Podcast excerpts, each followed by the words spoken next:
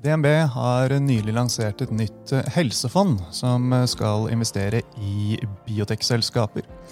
I denne episoden møter du fondets forvalter, Benedikte Bakke, som skal fortelle om både fondet, sektoren og investeringsmulighetene.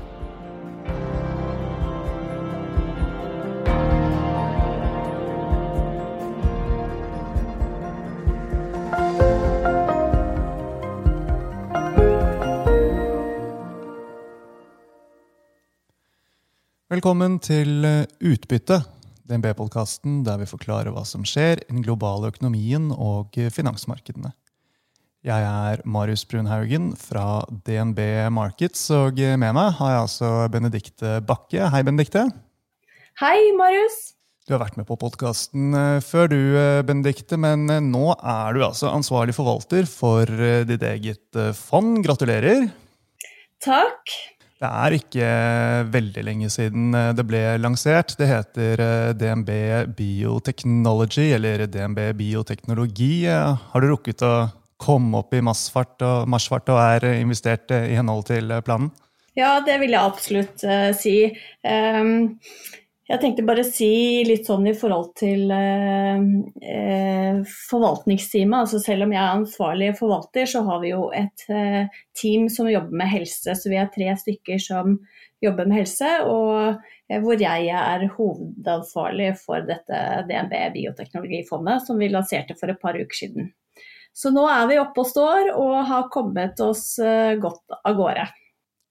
Det er eh, bra. Hvordan var det da å lansere et uh, nytt fond midt i viruskrisen? Altså, det er jo utrolig spennende å lansere et uh, nytt fond nå, også fordi det er uh, usikre markedet, og det er mer volatilt enn det man ser ellers. Men bioteknologi i helse har jo selvfølgelig et kjempepositivt sentiment pga. epidemien. Og tidligere så kan man kanskje si at helse og innovasjon og behov for nye produkter og tjenester på helse har kommet kanskje litt i skyggen eh, når markedet har gått mye og det har vært fokus på eh, mange andre sektorer. Men nå eh, viser denne epidemien at det er utrolig viktig med innovasjon innenfor helse, og det er viktig med nyvinninger. Ja, det er nettopp det. Så er det uh, type nytt fond man skulle lansere nå, så er det vel nettopp et uh, helsefond. Så, sånn sett så kan man vel si at timingen var uh, god.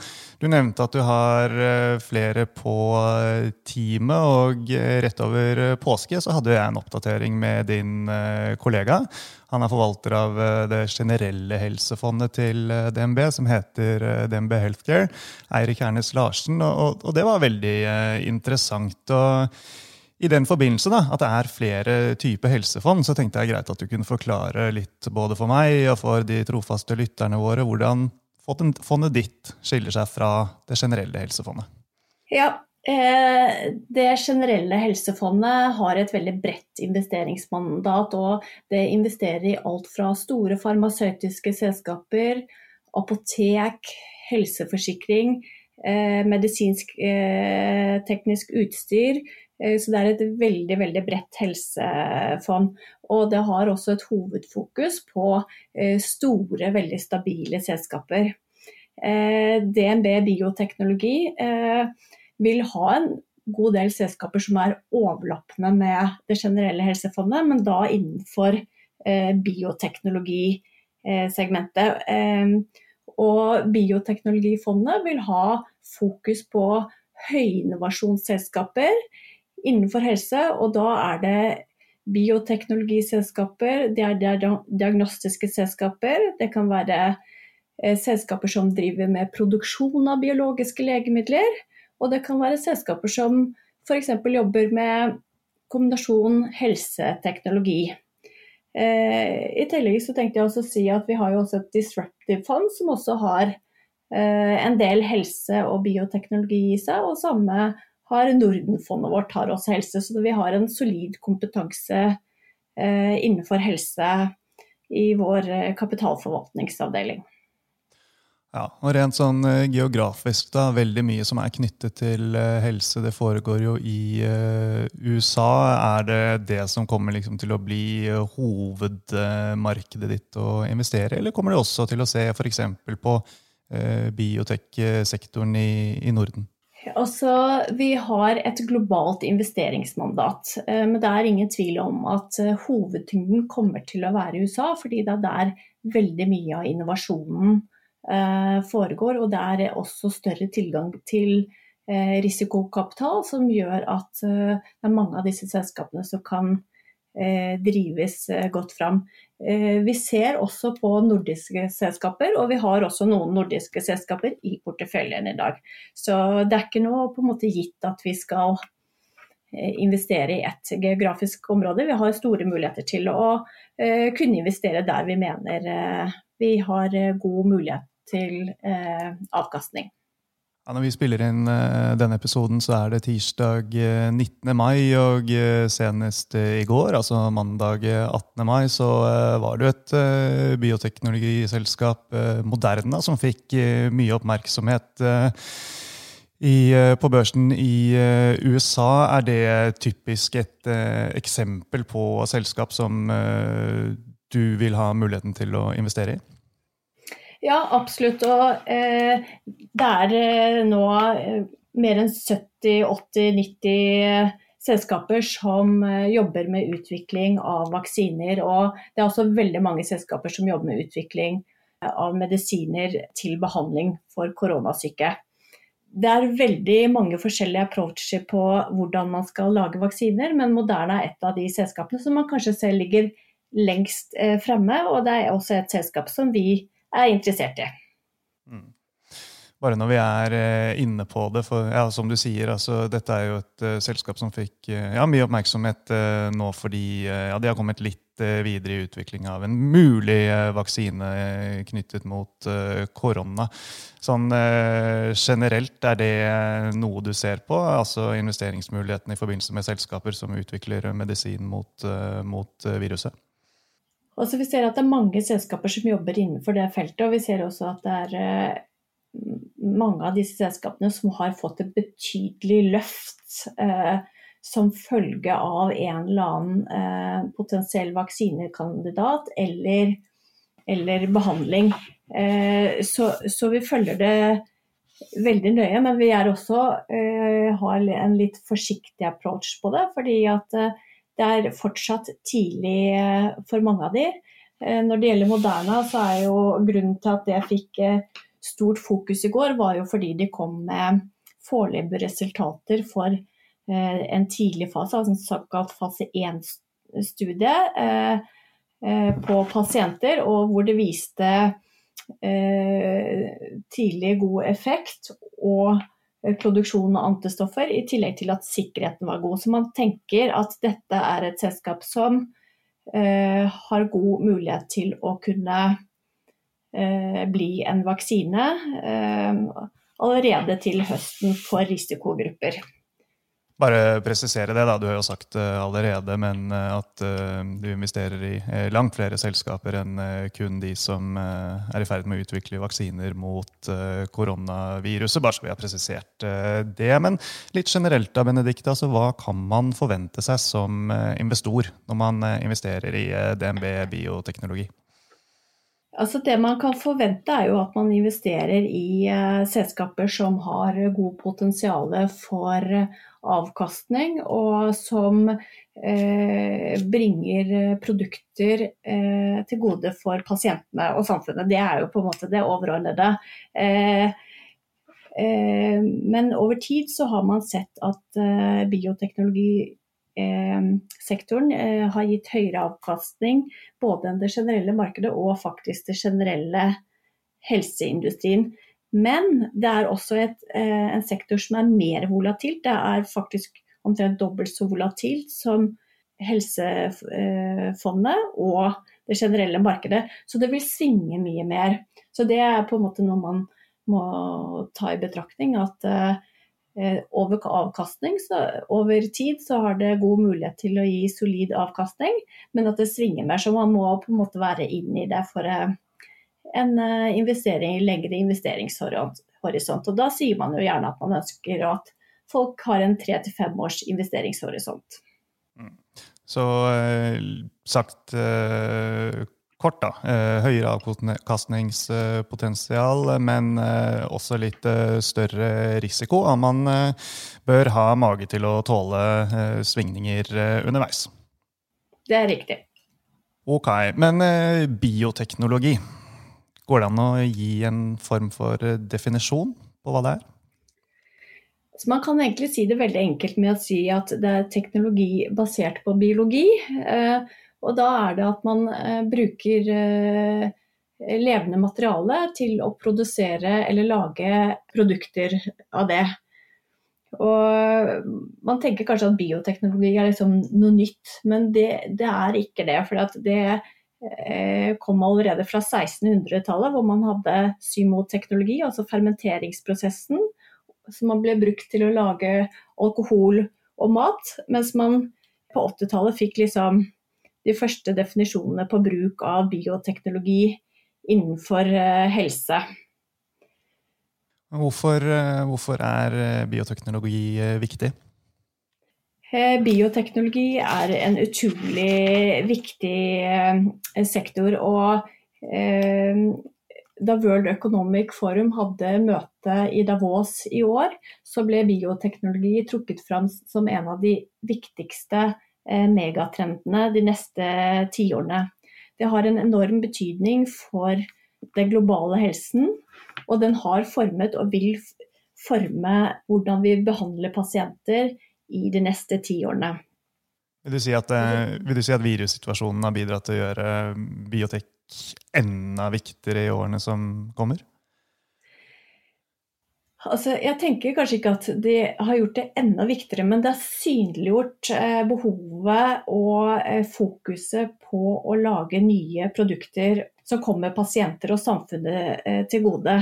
Og eh, ved bruk av bioteknologi og bruk av biologisk materiale, så vil man ha muligheten til å både for, kunne forebygge behandling og eh, kurere sykdommer som man ikke har behandling i dag. og lage eh, sykdommer om til dødelige sykdommer om til kroniske sykdommer, sånn at man kan ha en grei livskvalitet. Det vil ha en enorm betydning både for pasienter, men også i et samfunnsøkonomisk perspektiv, ettersom man bruker mer og mer eh, penger på helse i samfunnet.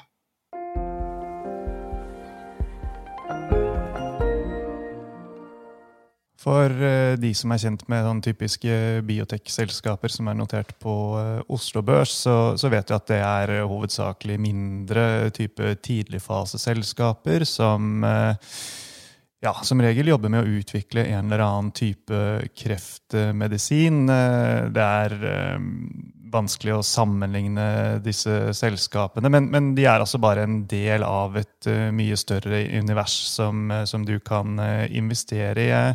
Du har jo nevnt eh, noen eksempler. Vi snakket bl.a. om eh, Moderna, som fikk eh, mye oppmerksomhet tidligere denne uken. Men har du andre eksempler på selskaper som du vurderer som interessante nå, i det hva skal vi si, ulike hjørnene av hele biotek-universet?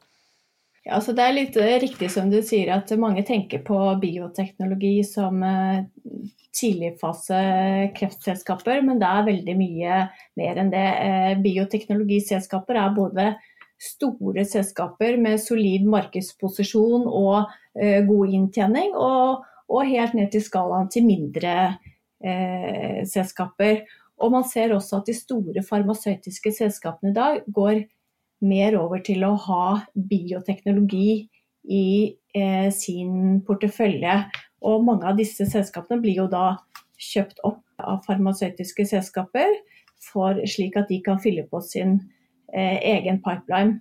Når det gjelder områder innenfor innovasjon og eh, helse som vi ser mye på, så ser vi at det er stort fokus på eh, sjeldne sykdommer, kreft, nevrologiske sykdommer som Alzheimer og Huntington. Det er mye genterapi som kommer, og man antar at det vil være mer og mer biologiske legemidler og genterapi som vil bli godkjent av myndighetene over de neste tiårene. Så det er innenfor disse områdene her at vi ser på selskaper og investeringer.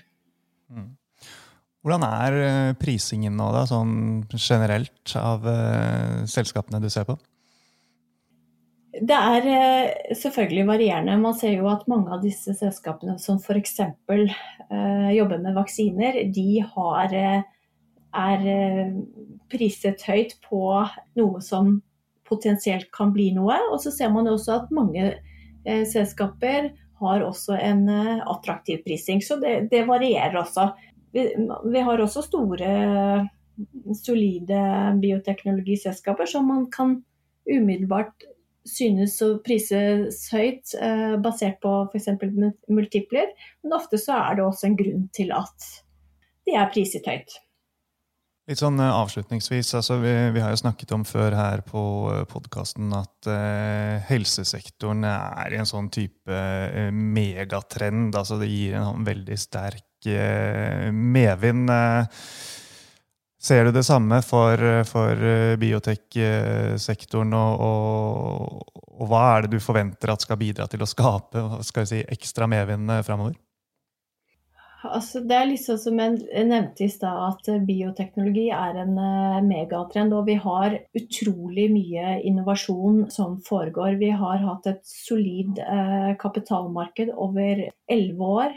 Og vi har hatt mange selskaper som har fått drive utvikling eh, fremover. Og det er gjort eh, mange banebrytende innovasjoner. Og jeg tenker at eh, dette er egentlig bare starten av det vi kommer til å se over de neste tiårene. Da vil vi kapitalisere på alt det vi har gjort det siste tiåret. Og uh, mer kommer i forhold til å gjøre nye oppdagelser og funn som bidrar uh, til ny og bedre behandling. Ja, ikke sant? Forskning og utvikling går eh, fremover, teknologiutviklingen går eh, fremover. Hva er den største risikoen eh, her, da? Er det rett og slett at kapital blir vanskeligere tilgjengelig? Også I mange av disse selskapene så er det jo drevet som du sier, av forskning og utvikling. Og det vil alltid være en teknisk risiko i forhold til at studiene leverer kanskje ikke de dataene man hadde håpet på, og, eller det kan dukke opp uh, uønskede bivirkninger som gjør at uh, det ikke uh, blir noe produkt i det hele tatt. men jeg tenker, også, jeg tenker at gode selskap og gode prosjekter de får kapital. Men det er ikke noe tvil om at hvis det blir et veldig, veldig krevende kapitalmarked, så vil det også være mer utfordrende for eh, selskaper som har et kapitalbehov. Sånn helt eh, avslutningsvis, eh, det vil jo selvfølgelig variere, men sånn Hvor mange selskaper er det ideelt å være investert i til enhver tid, som du ser det? Altså, dette er jo en sektor som, eh, som, er mer volatil, som vi har snakket om. Og vi er investert i gjerne mellom 40 og 60 selskaper. Nå har vi en portefølje i, på oppunder 50 eh, selskaper. Og bakgrunnen for det er jo at man ønsker en diversifisering over porteføljen. Det er jo gjerne sånn at uh, et selskap kan f.eks. feile på en klinisk studie, og da går eh, mye ned. Men det betyr ikke da at de andre selskapene faller av den grunn. Men eh, sånn som vi har sett over tid nå, at når det er et, noe som er vellykket og det er et godt sentiment i sektoren, så drar det gjerne med seg alle. Og det med at, eh, å investere i bioteknologi i et portefølje istedenfor enkeltaksjer, gir jo en, en mindre risiko, og sånn sett er gunstig. Helt klart. Eh, så får vi bare minne om, da, for eh, de som synes dette høres eh, spennende ut, at man finner mer informasjon om fondet på DNB sine fondssider. Benedikte, tusen takk for at du var med oss i dag. Lykke til med fondet, og også tusen takk til alle dere som hørte på.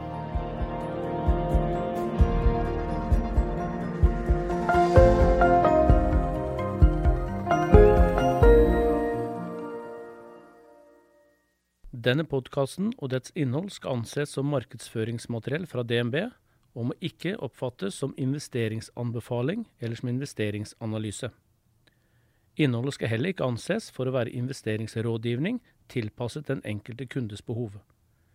Informasjonen som gis i podkasten er kun ment som generell spareveiledning, og er ikke ment å utgjøre juridisk, finansiell, kommersiell, skattemessig eller regnskapsmessig rådgivning. Innholdet i sendingen er ikke gjennomgått eller godkjent av DNB Markets avdeling for analyse. Alle uttalelser reflekterer DNBs vurderinger på tidspunktet for den aktuelle sendingen, og kan i etterkant endres uten nærmere beskjed. DNB er ikke ansvarlig for hvordan informasjonen i podkasten benyttes eller tolkes. Informasjonen som henviser til historisk avkastning i finansielle instrumenter, en finansiell indeks eller prognoser, gir ingen garanti for fremtidig avkastning. DNB gjør oppmerksom på at enhver investering i et finansielt instrument er forbundet med risiko for økonomisk tap. Finansielle instrumenter kan både øke og minske i verdi, slik at avkastning kan bli negativ som følge av kursfall. DNB tar intet ansvar for direkte eller indirekte tap og kostnader som måtte oppstå ved bruk av den informasjonen som gis i podkasten.